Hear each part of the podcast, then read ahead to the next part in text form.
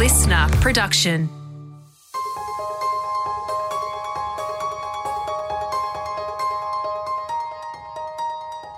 Hello and welcome to Keeping Good Company, the podcast helping you build business success through culture and leadership.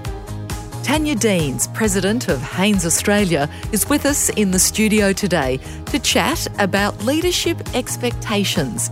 And to help us do that, we have the fantastic Corinne Canter from Human Synergistics. So let's get started.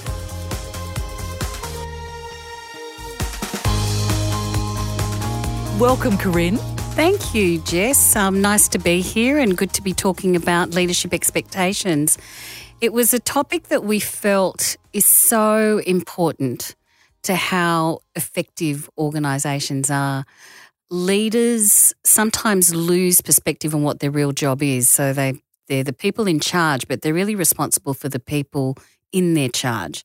And so, with so many demands on leaders today, we felt it was really important to have a really clear idea of how to set leaders up for success and be really clear about the kind of expectations that promotes effectiveness. And we have a remarkable leader with us here today.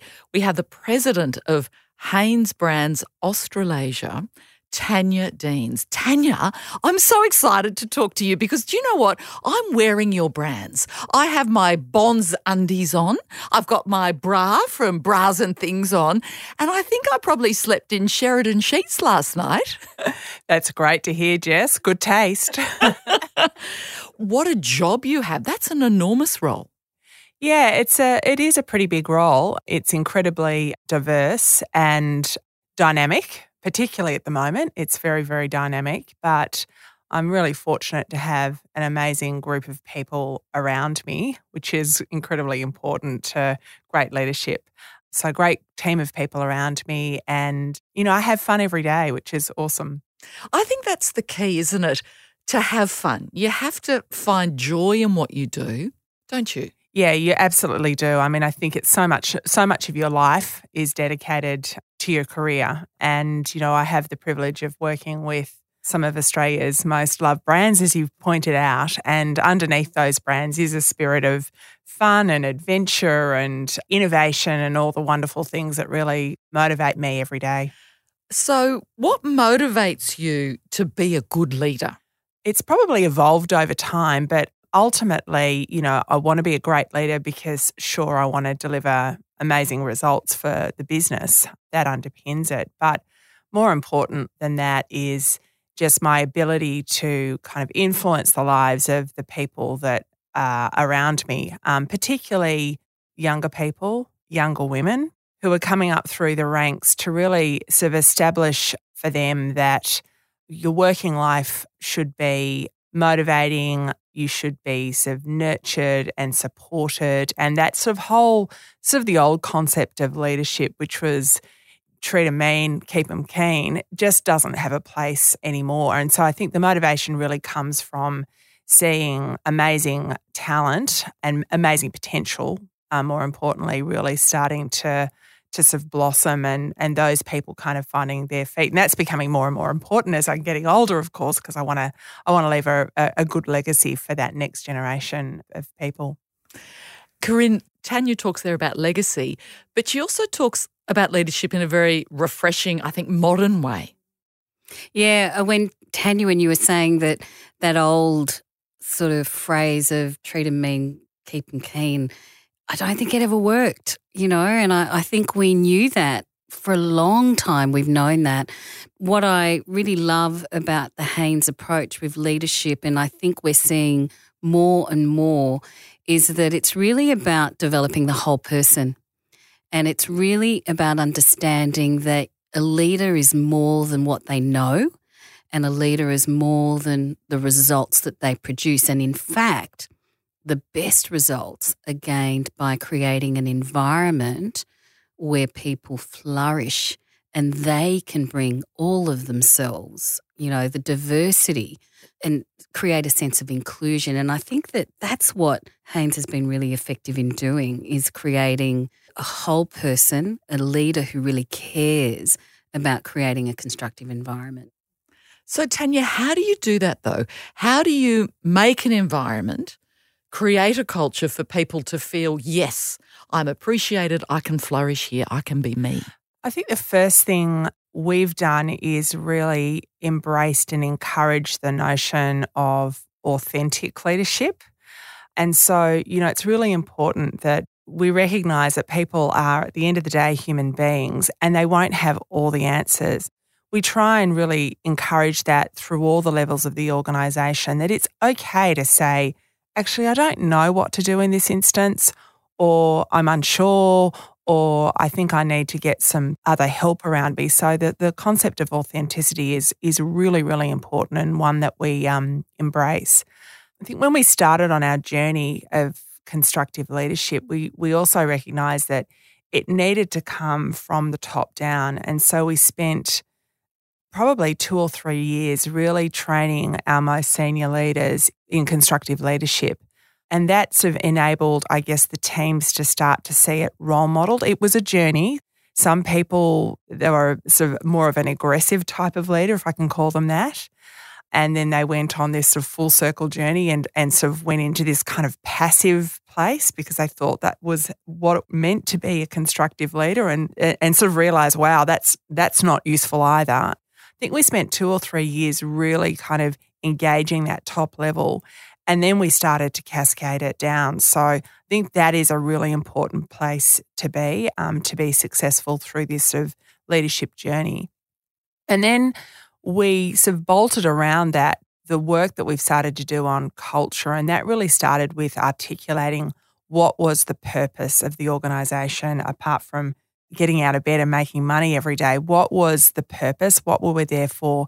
You know, those higher order reasons for the organization to exist. It didn't finish the job because it's an ongoing journey, right? But it sort of put all the jigsaw puzzles into place. So people understood purpose. They saw constructive leadership being role modeled from the top. And then they started on their own journey. And then, sort of, I guess, underpinning all of that is this notion of just being authentic on that journey as well. That word authentic, Corinne, mm. I know is something that's very close to your heart, isn't mm. it? Very much. And the other word that's close to my heart is the constructive leadership. And I think that people can sometimes go, when they don't understand it, they go to nice they go to warm and fuzzy, and often warm and fuzzy is used as a way of putting it down. So when you're talking to a leader who's constructive, they're clear, they know what outcomes are required, and they're interested in helping people take responsibility. They're comfortable in their skin so they can call out behavior that's not okay. And they do. So they don't walk past something that's not okay in our research, what we've found, and often the journey for our clients, is that once they really get what it means to be constructive and to be authentic, to be visible and true to who you are, you're setting a higher standard. It actually requires more discipline. It's easier to get angry at somebody. It's easier to, you know, micromanage. It's easier to avoid issues. It's much harder. It's a high level of standard to be constructive because you're asking so much more of yourself. You're asking yourself to park your ego. You're asking yourself to take perspective and to be cognizant and conscious of the results that you have to deliver, but don't let them hijack the importance of building people and collaborating with them in order to deliver it. And I think one of the things that I I love about the Hanes story is that it's a high performing organization. The results are great, and yet it hasn't compromised its approach to how they work with people. This focus on authenticity has been years in the making. So it's not once once and done. It's not just lip service, is it? No. It's not just saying we are an authentic organisation and let's get on with, with business. exactly. Exactly. I'm interested, Tanya, in how you've changed as a leader. Mm. Have you found that there's things you've had to take on board and listen and think, actually, I didn't perhaps handle that the right way. This is how I've had to grow. Oh, I, I've I've been through, yeah, quite a journey. there's a metaphor that we like to use in our business, and that is, you know, kind of replaying the movie in the moment. And we talk about this a lot at Hanes. It's this active kind of focus that you have to bring it. It is quite exhausting until you start to develop a little bit of muscle memory. You are having to think all the time without overthinking. There's there's been plenty of times when there's something that's come out of my mouth, either you know, a kind of uh, aggressive or confrontational response, or a passive response where I've where I've in that moment gone, oh, that's probably not the way. And but that's okay. Again, I think we really try and encourage people to sort of recognize that and say, actually, just scrap that last response. It was it was probably not the right one. Let me seek to understand your perspective a little bit more. Um, and you know, one of the tools that uh, you know Corinne has taught us and and we've learnt through the journey is you know the power of just constantly asking questions. It's a great technique to have when you you feel that visceral response in yourself. And I've had so many examples of that. I mean, I probably started this journey being a little bit more on the passive side. You know, if there was something that was really kind of a sort of nasty brewing, I'd sort of duck for cover. Not all leaders will do that. Some will run towards it, right? So I'd duck for cover. And now, you know, I've really sort of tried to teach myself that that is, as Corinne said, that's not a useful response and you won't get the best out of people and you certainly won't resolve the situation. And so I've learnt this of technique around asking lots of questions, but trying to lean into it, you know, using a bit of a phrase that's tossed around these days, but lean into it more than I would have normally done a few years ago. And that's, and that's, you know, served me well because I see those people around me who are probably of the same cut from the same cloth as me, I've seen them do much more of that leaning in thing. So you're modeling behavior. So people are seeing what you're doing as a leader and then taking that on board themselves. And I imagine, Corinne, that's something that's so important, isn't it? I can't even tell you how critical it is. It's really up there in terms of creating high performance and a constructive culture because – often leaders have to go out there and talk about what's important to the organization and you know there's all this rhetoric. Now it stays rhetoric unless the leader models the behavior. We have to show people the way not just through what we say but in how we show up. People want to see congruence and i think we've talked about this before jess where I think that people don't expect their leaders to be perfect. They just want them to be congruent and consistent. So if you say that honesty is important as a leader, if you're out there saying then I expect you to be honest. You know, if you say that teamwork is important, then I expect you to show me the value that you put on that in your behavior. Role modeling is critical because it's how we learn as children we watch what our parents and what our brothers and sisters and our friends and family do. It's such a critical way that we learn how to show up in life. It's no different in an organization. Leaders have got to be role modeling what they say is important. And you know what? Even if you don't get it right, I think you lean into those moments. We talk about hitting the pause button and replaying the movie in the moment, but you know, it's okay to repair. I've been in that moment too where I've said something and I just thought, oh, and then I've actually left the room and I've come back. So I think we've got to get leaders comfortable with this idea of repairing. You know, that's okay. You don't look weak if you come back and say, scrap that, let's do it again. And I think, too, listening to you describe it in that way, Corinne, I think it's brave. To me, I think that's really brave leadership to admit, you know what, oh, perhaps I didn't phrase that the right way, Tanya, as you mentioned, or perhaps I could have done that better. And I think people respect you more for that. They absolutely do. And the way in which you see that respect is when you see them starting to emulate. They've got to do it their way, right? It can't it can't feel awkward. But when you start to see them emulate that behavior, then you then you know that you're, you know, starting to have that really positive impact. And it really is kind of sinking in. And I've seen some incredibly um, out there leaders in my time that have, have really changed, I guess, their approach quite dramatic. I've seen some pretty dramatic swings through the the journey that we've had. So, you know, that to me is a testimony that, you know, it matters and they're noticing. Of course it matters. And and let's talk about your leadership progression. You've been with Hanes for a long time. And over that time, the brands have changed, you've changed, you've had to sort of reinvent brands. How do you do that? I think the first thing you've got to do is you seek to understand the current market, the team, the brand situation. You, you, there's a lot of data that you've got to collect. But then I think through that process is setting that very clear vision of where you want to, to be and the destination you want to arrive at. That's the sort of starting point. And then you start to kind of map those pathways. Those brand reinventions that we've done, never an easy thing to do. And they do take time. And there's, you know, there's loops in that journey. It's never, it's never a straight line. But I think really kind of sticking to that that vision is is really really important. Being open to sort of adjusting it along the way. Finding your allies, I think, is the next really important thing to do. Is finding those like-minded people who really kind of see that that vision and that potential with you, and really sort of leveraging those allies um, hard because it creates that snowball, that momentum I think what's really important in leadership these days is just that ability to be adaptable. So I think if you you need to set a really clear destination if you like, but the plan has to be flexible because there are no end of things that will come at us. Look at the last 2 years, you know, that completely threw every sort of pathway off the table.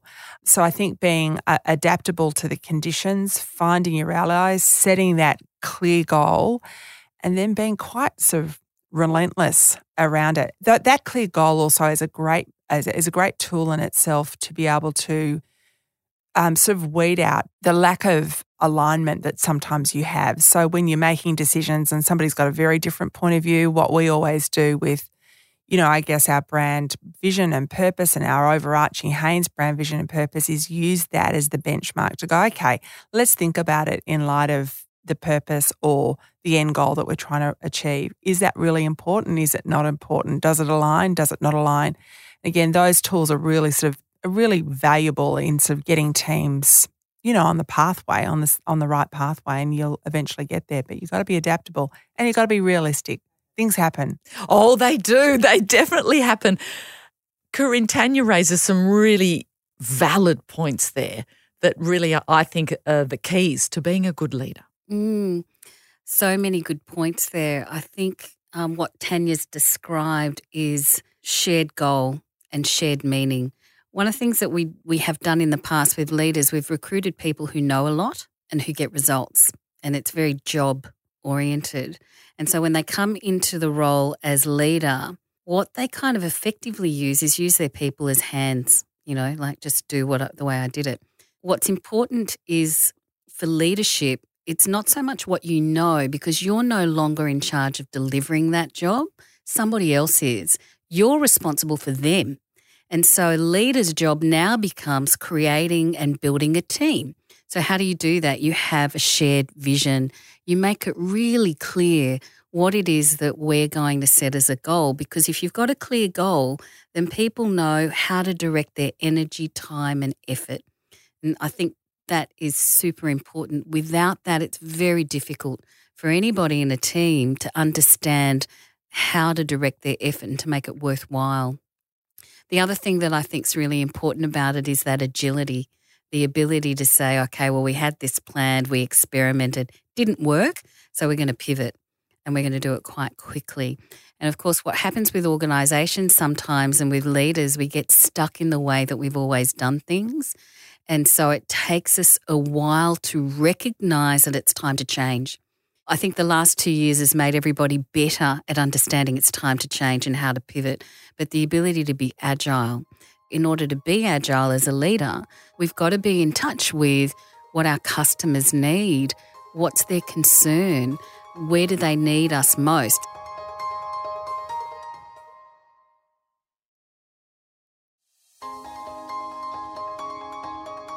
What I'd like to pick up from Corinne, what you were talking there is is the agility and, the changing the vision and responding to consumers. Because I think, Tanya, that's something that Hanes has done incredibly well. I think too about bonds, bras and things, and that imagery when I'm walking in the shopping centres and going, oh, I love that there's different shapes and sizes and backgrounds and everything. You know, there's something for everyone. Very different to how that those brands began. Yeah, totally different. I, I think about Bonds, you know, very kind of iconic, but very male orientated brand.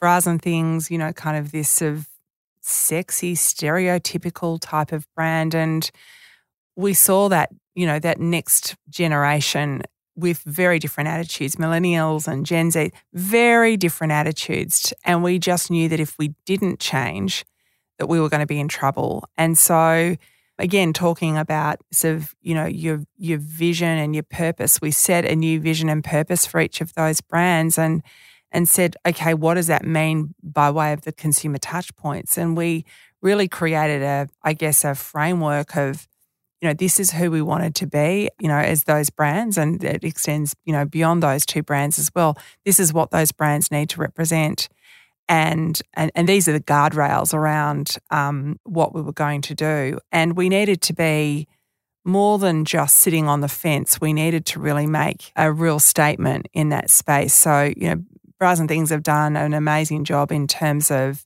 particularly size inclusivity and diversity. That's that's been a very big shift for them. Was uh, that hard to do? It it wasn't actually. It wasn't particularly hard because we had such great engagement from the team. Again, we've got a lot of millennials and, you know, emerging Gen Zers in the team, a lot of women. And they told us that that is exactly what they expected to see. We got lots of feedback from our customers as well. So it wasn't hard to do. What's more difficult through the, I guess, the product development process is that you also you can't just say it in your marketing. Your product's got to reflect that as well. And so that takes more time because you've got lead times and all the things that go with bringing product, physical product to market. And we're still on that journey of really making sure that what you see in the comms is what you got and what your experience is in your stores as well or on online. So, you know, when somebody walks into our stores, they should feel welcome regardless of who they are, you know, what their background is, what their size is, what their age is.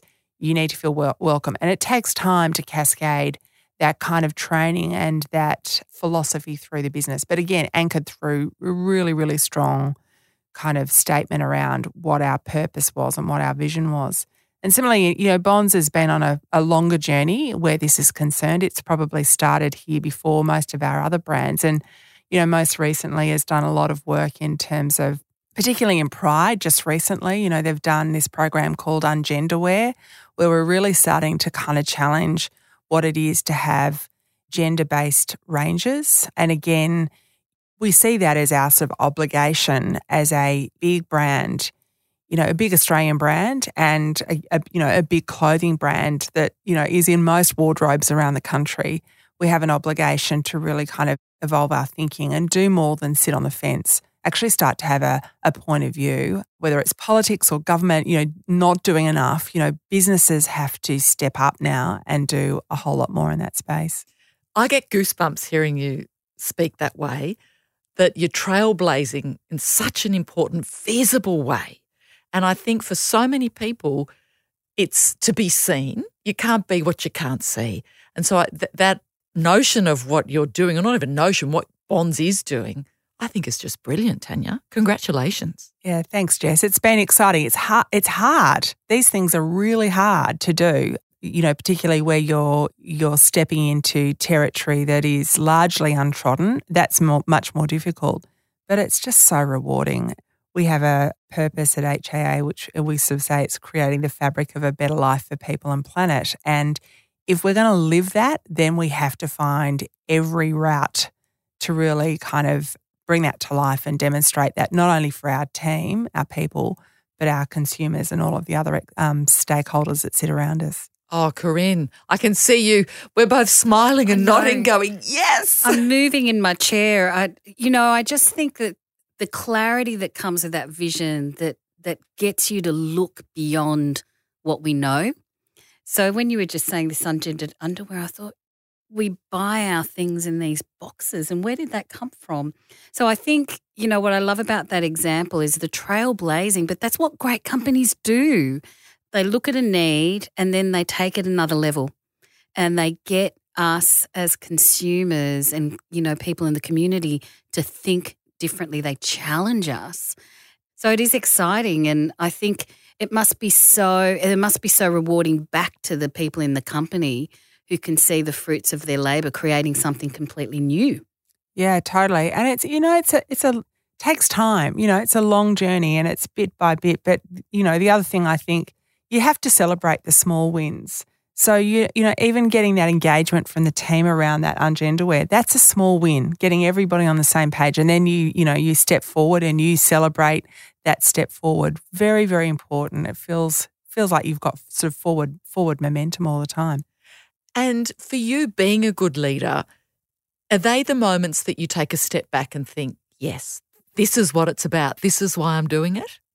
Yeah, totally. I, I you know that that word legacy I spend a lot of time thinking about, you know, because these aren't my ideas, right? These are ideas that are bubbling up from the team. But as a as a leader, you know, you help enable it. As Corinne said, you don't have all the solutions, you help enable it. So I guess in encouraging that and supporting it and enabling it and encouraging that thinking and that trailblazing, I, I, I spent a lot of time thinking, yeah, well, that's a that's a that's an amazing legacy to leave to the group of kids that are coming up that shouldn't have to be confronted with some of the things that we we all had to you know confront when we were younger. Um, it's exciting that some of that can go. Oh, it is. It, it really is. I've heard you speak previously about your style of leadership. You say that you're an extrovert. Is that still the case? It's probably less the case. And look, extrovert, introvert, they're funny words, aren't they? But I've found that what I have switched on more, um, the more senior I've gone in the organization and the more mature I get, is just the power of listening and stepping back and just, as I said before, enabling the ideas to bubble up and working out when is the right time to step in. So there is time to be an introvert and there's time to be an extrovert there's time to, sometimes it's okay to sit back and just go quiet because you're just reflecting on what's going on. And I think, again, provided you're giving people that context around what you're doing, if you're, if you're appearing as though you're quiet, you're not going passive on them. I'm, I'm just sitting back and I'm just sort of absorbing what's going on here. But yeah, sort of, I try and balance a little bit the extrovert and introvert these days. Because I think, Corinne, listening to Tanya there, I have this sort of idea that being a good leader, you've got to be the extrovert. You've got to be sort of always out there talking to people, bringing people along. But it's more than that, isn't it? And I think that key is is listening, listening to your team, listening to people. Yeah, I agree. I think that there's a lot that comes from leaders who are quiet and who are understated, who don't need to be the hero solving every single problem. And in fact, I think a lot of the skill of leadership is knowing how and when to step back, not being the person who's at the front. I think leaders have to be at the front when it's kind of dangerous and scary, and they need to know when to step back to allow people to grow to move forward. I always think that is it the Kenny Rogers, you got to know when to hold, you know, know when to fold. it's a great life philosophy. It is. You know, and I think that that's what's important for leaders. And so many of the leaders that we work with settle into a habit. And it's either leading from the front all the time or it's leading from the back. And what we talk to them about is you've got to be you. And maybe you haven't discovered all of you. You know a part of you. There might be a whole other part of you. If you're an introvert, you may never be comfortable with the big, auditorium and lots of people with a spotlight just on you. You may never be comfortable with that. It doesn't mean that you can't do some version of it. And so it's really helping leaders to discover what else is in there. If you help leaders to understand that they are so much more than who they are right now, they start being curious and they start to look for that and they start to experiment. And so I think, you know, leaders do change. And I think the extroversion can sometimes, maybe you've done a little bit of damage in putting pressure on leaders who don't identify with that. And so they feel that they're not a good enough leader. It's important for leaders to be able to speak up, to dial up extroversion and to dial up introversion or, or even, you know, dial up quiet. You've got to be able to do all of those things. We aren't just one thing. And I think that that is something that I'd really love leaders to understand. It's such a good point that you make because we're all we're complex human beings and we have all sorts of different skills that we can bring to the fore at different times. And i think to be open to that to then use that word that we've been talking a bit about you know lean into different qualities even though it might make you uncomfortable to begin with. Of course what i feel we need to talk about too tanya is being a woman in leadership. And there's a part of me that gets frustrated because I think if if I'm chatting with a bloke, I don't say, "Well, how do you balance it?" and all of those sorts of things. It's you know, I know that we'll be there when I don't have to ask you those sorts of questions. But you're a mum. You've also got, I think, some furry and some scaly friends in your family. And and and I wonder you know, having also, I've got a family myself, and there are times when I feel like, yes, I'm nailing this, other times when it all falls apart around me. Are there some pieces of advice that you could offer some other women and men too? Yeah, I think that's also important. Look, I think the point you make, Jess, is that it's okay. It, you're not going to get it right all the time. You're not probably going to get it right most of the time, right? But I got a piece of advice actually, you know, a number of years ago from another woman who was kind of very senior and probably back in those days that was even even more of a remarkable thing. And she said when you are in the office, whatever in the office is, whether that's working from home or when you're in that sort of work context, give your work 100% of your time. And then when you're in your home context, and this is all very blurry as we know these days, give that 100% of your time. The, the two don't blend very well and that was my experience but just be when you when you're with your kids or your partner or whatever just be 100% there and then when you work work being 100% there there's so much pressure on us as females to keep all of it together and the fact is, is that we're not going to keep all of it together um, at times. And, you know, I think, Jess, you're an amazing role model in that regard because, you know, you're real. I think also of this concept of burning crazy hours to make it all happen, it'll result in one thing, and that's in you getting unwell and whatever unwell looks like. It, you know, you will crumble as a result of that. So, you know, I try and carve out time for me getting in and amongst nature is really important just to sort of level myself. Um, and I try and do that whenever I can. And just not being afraid to ask for help and lean on people. I think asking for help is often the greatest gift you can give to somebody else because generally people are really keen to support you or help you out much more than I think, particularly women like to think. So asking for help is okay. And I've done it a few times. It's essential. I think, though, as women, don't want to generalize, but in my case, I put so much pressure, or I used to put a lot of pressure on, on my shoulders and think, oh no, I can't ask for help because I have to be seen to have it all together all the time. But none of us do. And of course, by reaching out to ask for help, it then gives other people permission too to say, oh, she needs some help. It's okay that I need some help as well. We, we all need that at different times. Yeah, I, I agree. And, you know, I think it's probably one of the things that leaders do is that, you, you know, they try and position themselves as superhuman. And sometimes it's also really good as a leader amongst your team to go, you know, I've got some crappy stuff that's going on for me right now.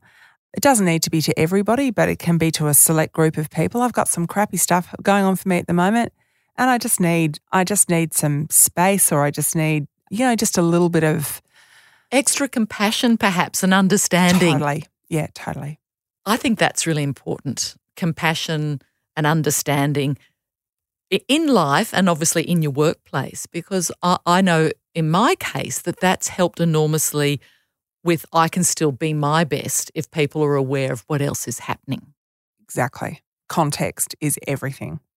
And also, again, Corinne, don't you think it gives people permission to also perhaps put their hand up and say, well, today I'm not at my best, or I might have to go and do this? Yeah.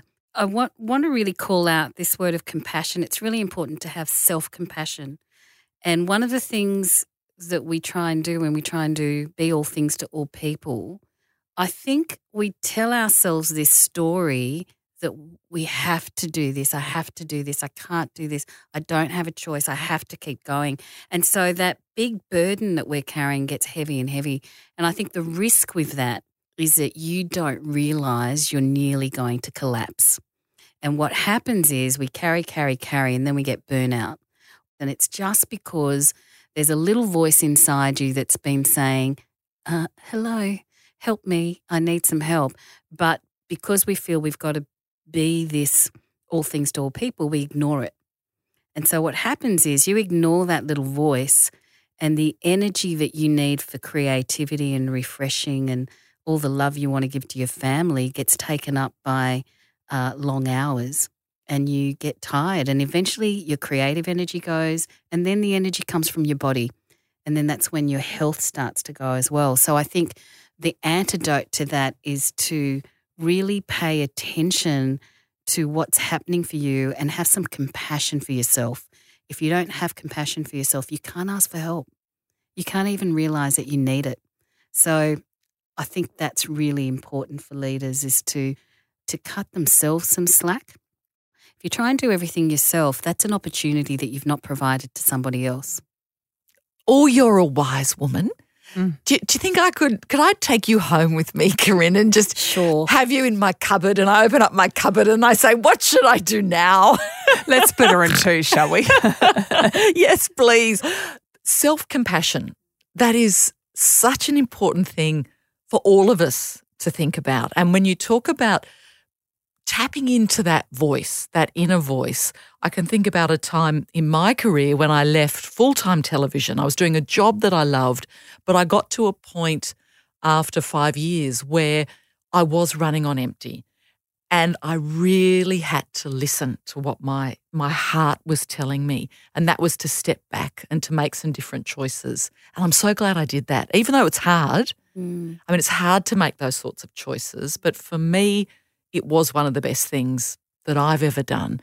And I think too, Tanya, those difficult decisions, I'm sure, are what make you the leader that you are.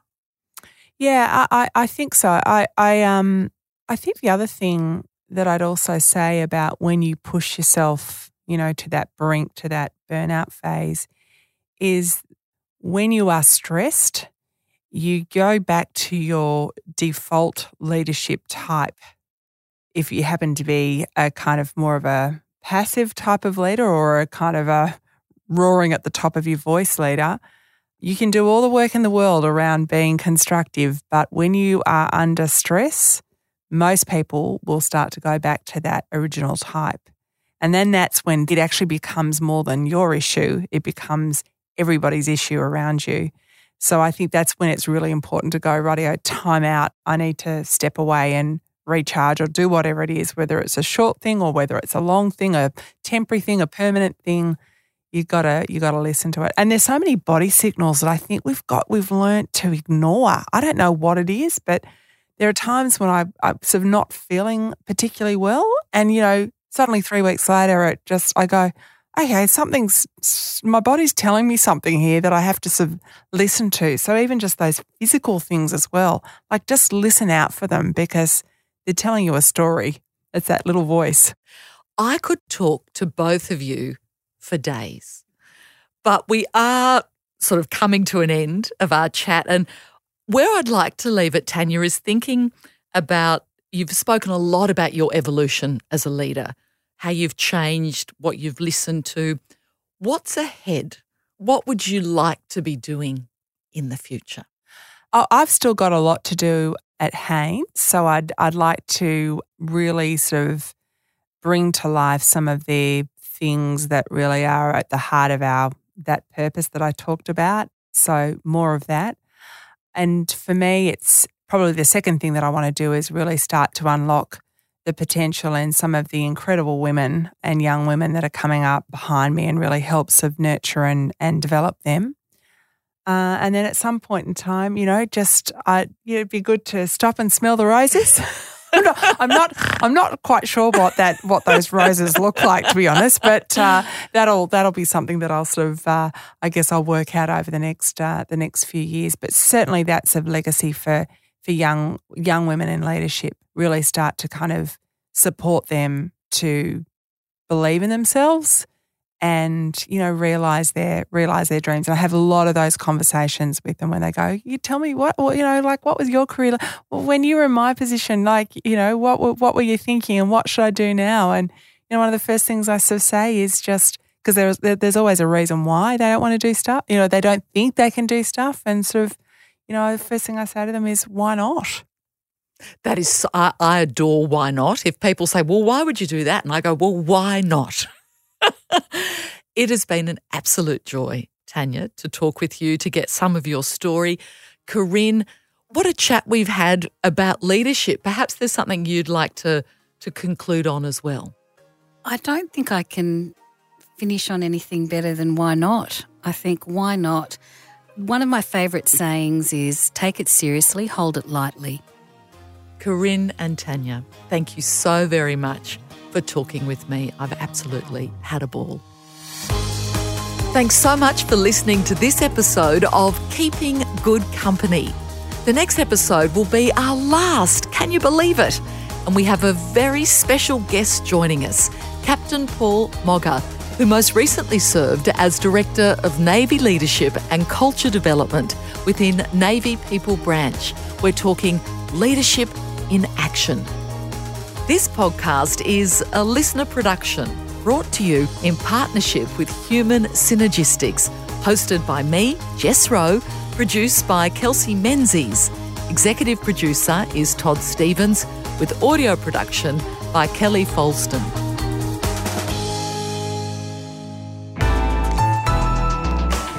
Listener.